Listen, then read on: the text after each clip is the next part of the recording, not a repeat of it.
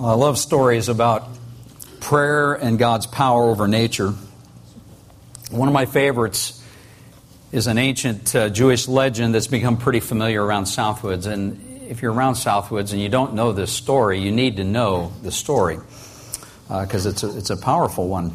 You know, during the first uh, century BC, a devastating drought had threatened to destroy a generation, and it just happened to be the generation just before Jesus was to be born. The last of the Jewish prophets had died nearly four centuries earlier. Miracles at this period of time were distant memory. God was uncharacteristically silent. It's that intertestamental period between the end of the Old Testament and the beginning of the New. And God was silent during that period of time. But there was one man, an eccentric sage, who lived outside the walls of Jerusalem, who dared to pray anyway, and his name was Honi. And even if the people could no longer hear God, Honi believed that God could still hear the people and that God still cared. He was famous for his ability to pray for rain. I've wondered lately if he's been praying in our time. But on this particular day, Honi earned a new name for himself, praying uh, for rain. With a six foot staff in his hand, just think about that a big staff and a thirsty crowd looking on, Honi began to turn like a math compass in front of everyone. His circular movement, the staff in the ground, circular movement was quiet, it was methodical, 90 degrees, and then uh, 180 degrees, and then 270 degrees, and finally 360 degrees. He spun, etching a circle in the soil.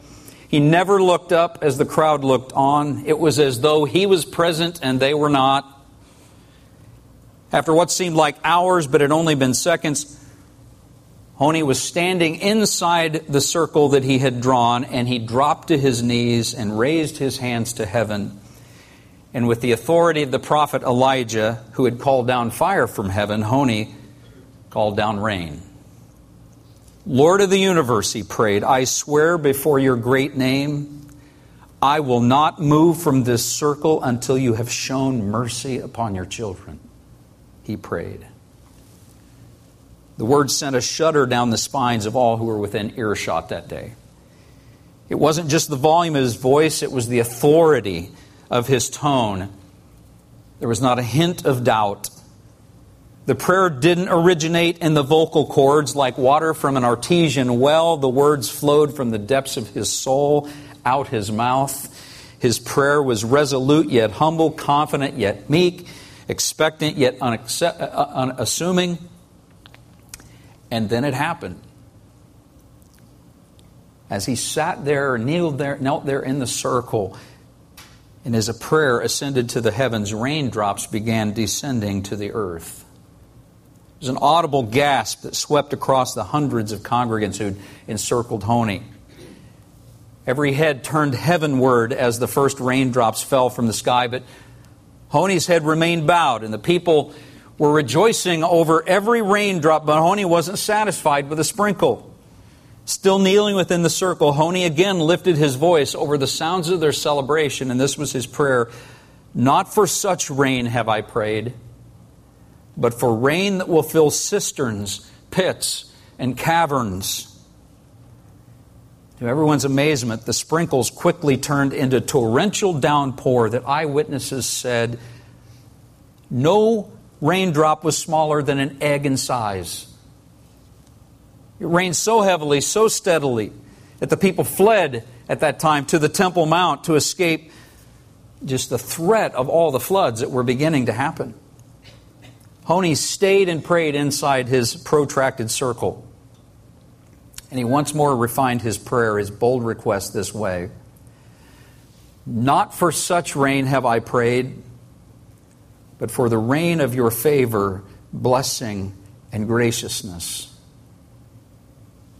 And then, like a well proportioned sun shower on a hot, humid August afternoon, it began to rain calmly, peacefully each raindrop a tangible token of God's grace. And as the crowd looked on, it didn't just soak their skin, their spirits were soaked with faith and hope. After quenching their thirst, the crowd dispersed. The rainmaker returned to his humble home in the outskirts of Jerusalem. Life returned to normal. But the legend of Honi, the circle maker, had been born. You know, multiple, multiple ancient historians tell us about Honi and his faith. I mean, they tell us, Josephus, one of the great historians of old, describes Honi with his Greek name, which I can't pronounce. But he describes him, and uh, other historians write about him. But the Bible doesn't really say anything about Honi. It's that period between the Testaments where it was quiet and God was silent. But it's fascinating to me as I reflected on this over the years, the Bible tells us about the person that Honi most likely learned his faith, his courage, his prayer life from, and it was uh, an individual named Elijah. Some of you are familiar with Elijah. On one occasion, Elijah prayed at God's command that it would not rain, and it didn't rain for three and a half years.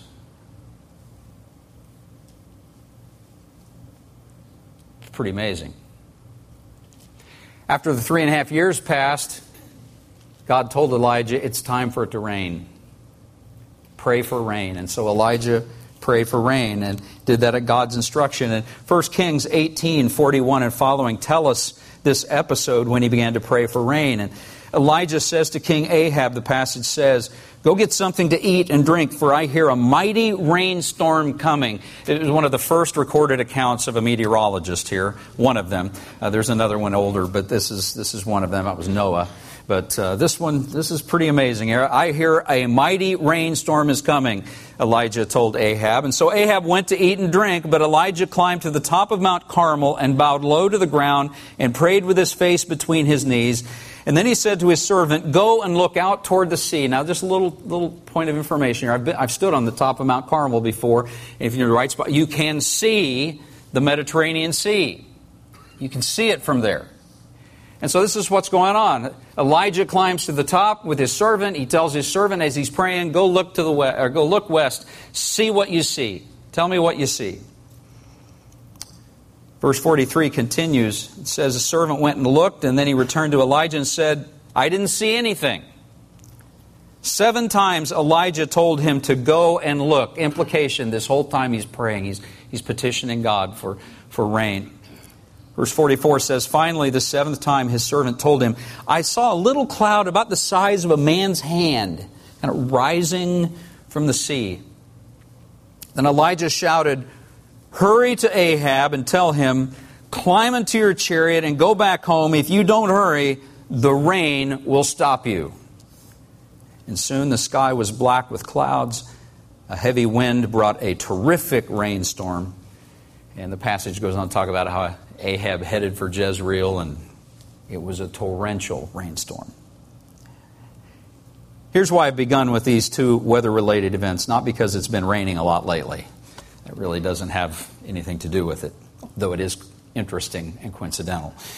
But here's why I share this. If God's prophets could influence nature, wouldn't you expect that God's Son would be able to do the same? Of course you would. You, would think that he could. And in today's message and in this series that we're beginning today, I'm titling it, And We Beheld His Glory, which is actually a phrase out of John 1, but as we begin this series and today's message, I want all of us to better understand the nature and identity of Jesus. It's important that we get this really clear in our heads because we have amnesia about this. We, we know these things, we forget these things. We,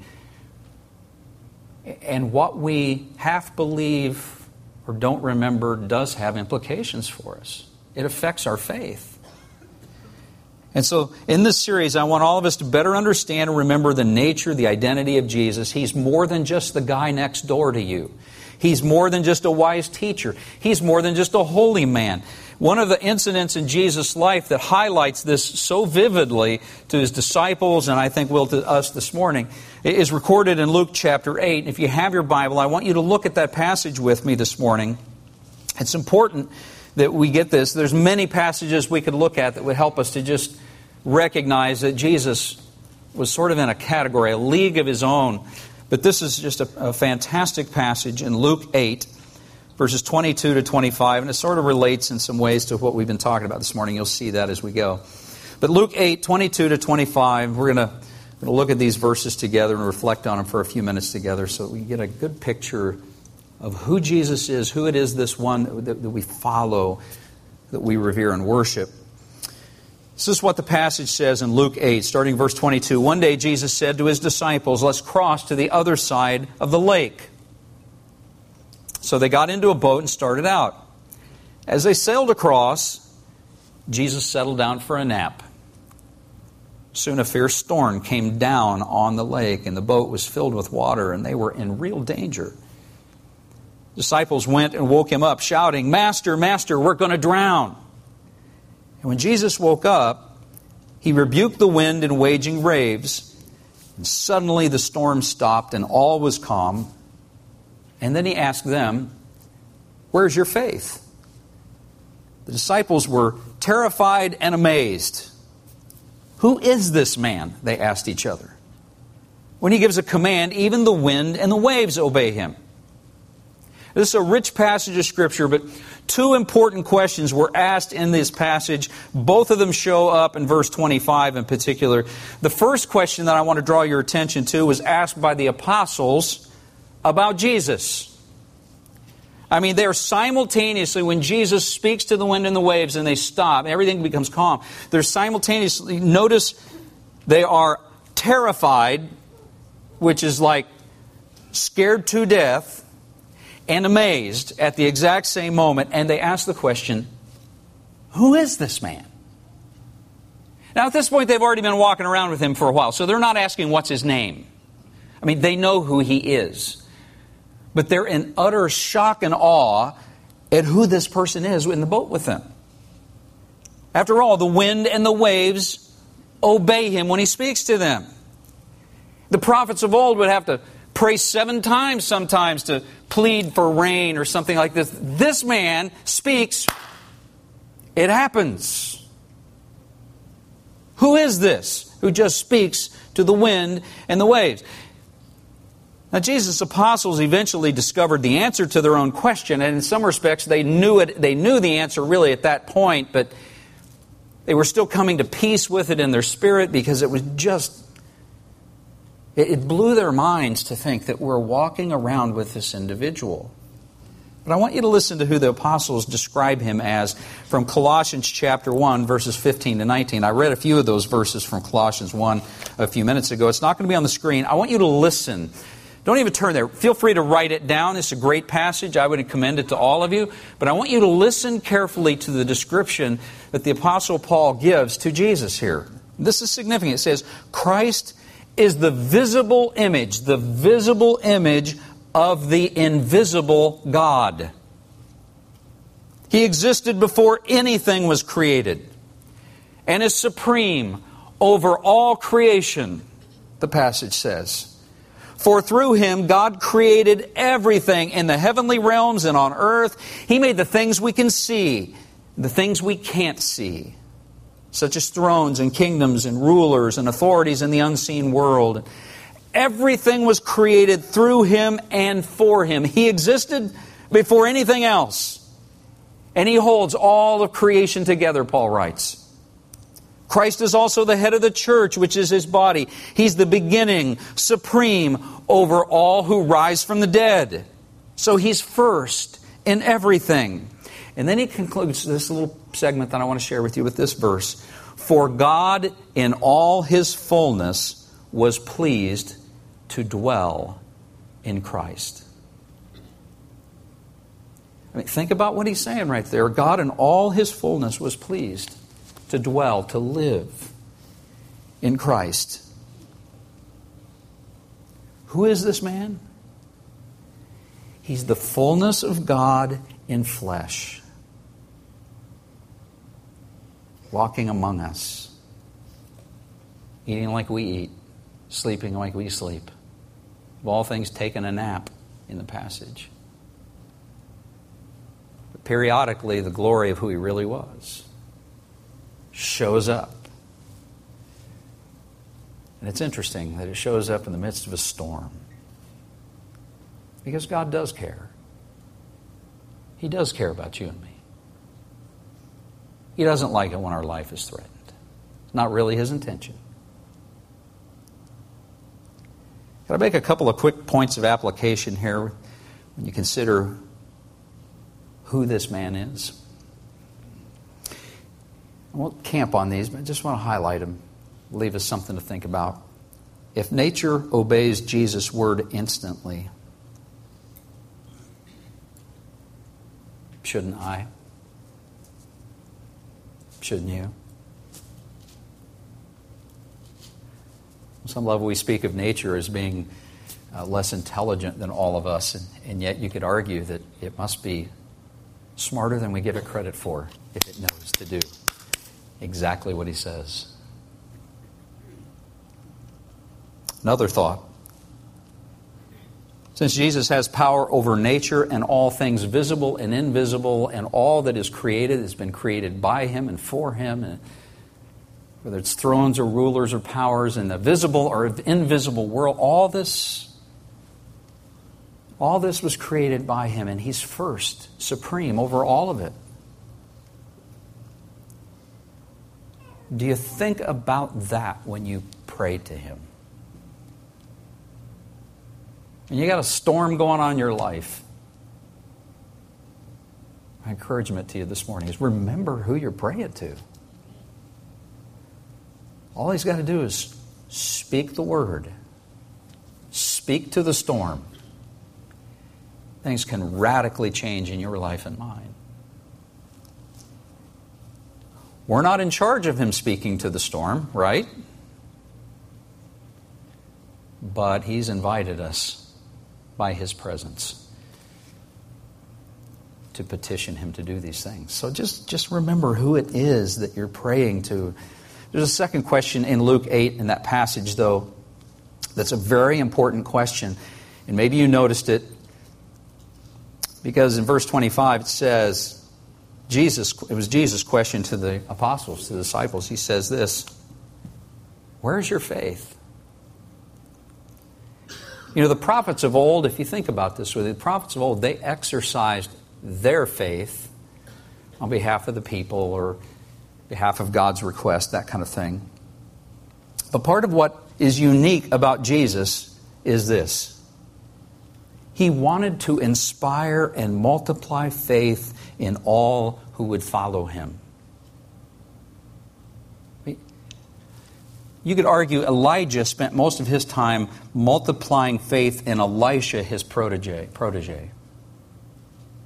Jesus was multiplying faith, inspiring it in the 12, in hopes that the 12 would do it in the 72, and that would, 72 would spread to 120 in an upper room, and that 120 would spread by the Spirit's coming and presence to the entire population of the earth, all of God's children, all created by God. That was his dream. When Jesus asked the apostles, Where is your faith? on some level, he was poking at that a little bit. I want you to think with me. What do you really think Jesus meant when he says, Where's your faith? Maybe he meant that the disciples should have trusted that everything would have turned out just fine, just leave me alone and let me sleep. That may have been what he meant. so maybe, maybe that's what he meant. I personally don't really think that was primarily what he was driving at because Jesus was not given to sleep. He spent many a night fasting and praying all night long. I just, I just don't think that was a high priority.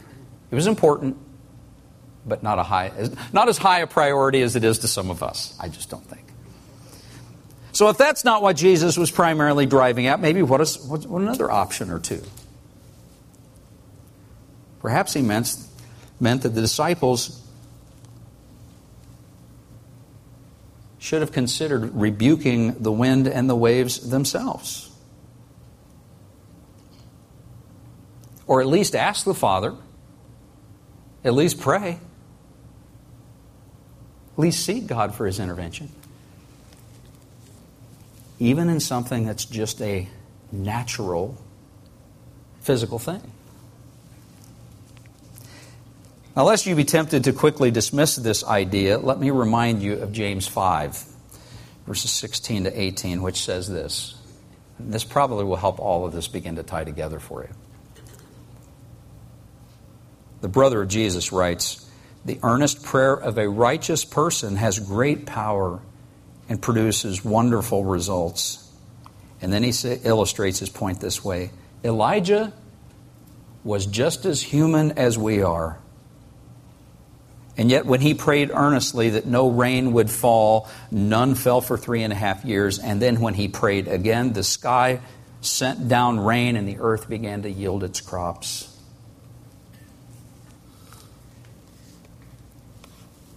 Here's what I want us to think about Jesus didn't come to make you and me timid and dependent.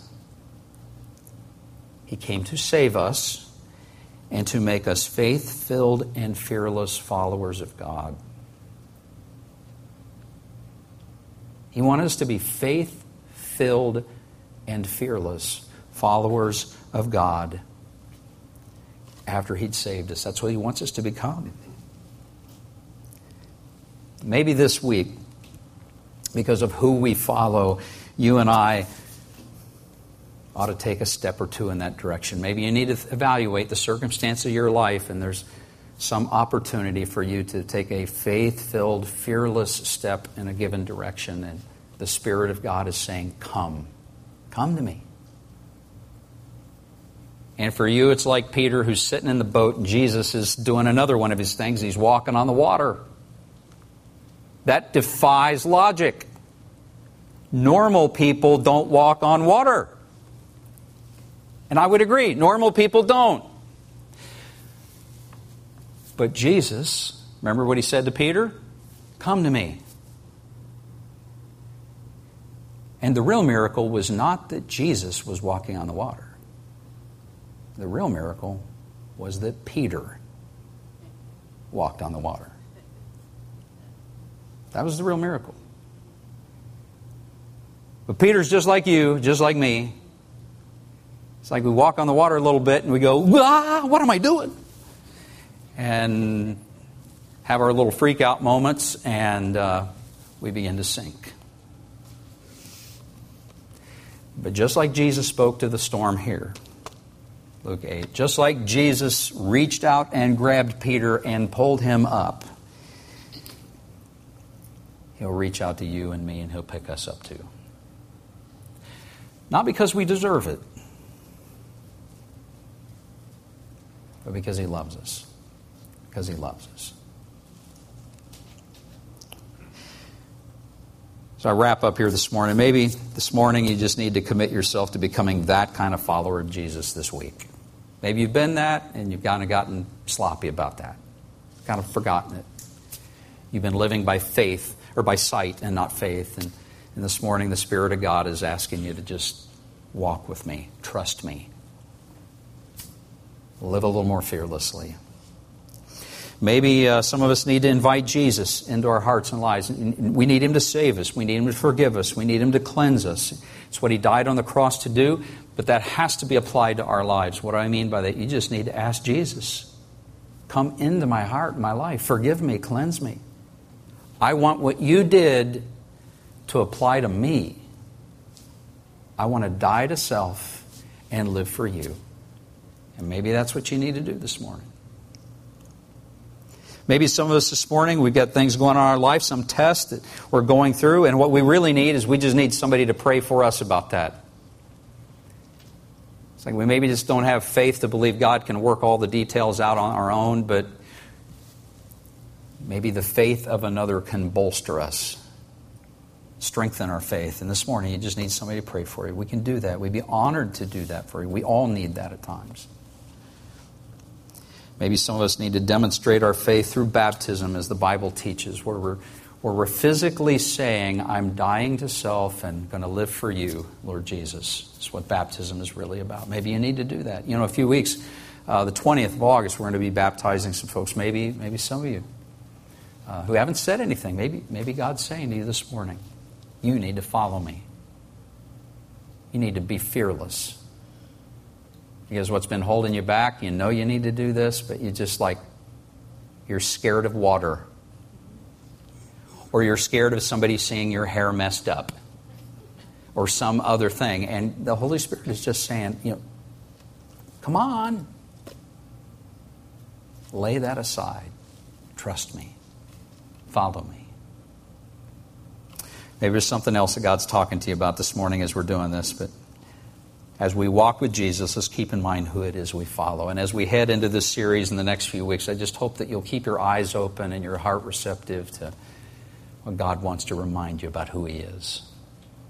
Because when you get a clearer vision of who He is, you will simultaneously get a clearer vision of who you and I really are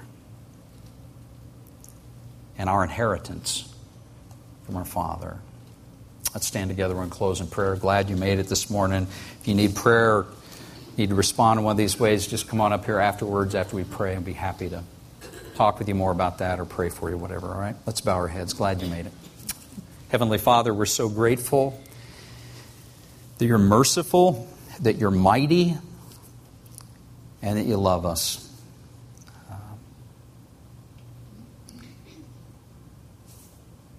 Only the true creator of all of us would die and suffer as you have for ones like us. Someone of lesser motivation would just not do that. But you made us from the beginning, and you have a vision for our lives, and you have purpose for us. And, and you've demonstrated that you've chosen us at the cross. And God, would you help us this week to demonstrate that we've chosen you by following you, by walking in faith and not fear, by endeavoring to obey you and not chart our own course. And we'll give you credit for the good that results. And we'll celebrate your kindness and goodness all the days of our lives and throughout eternity.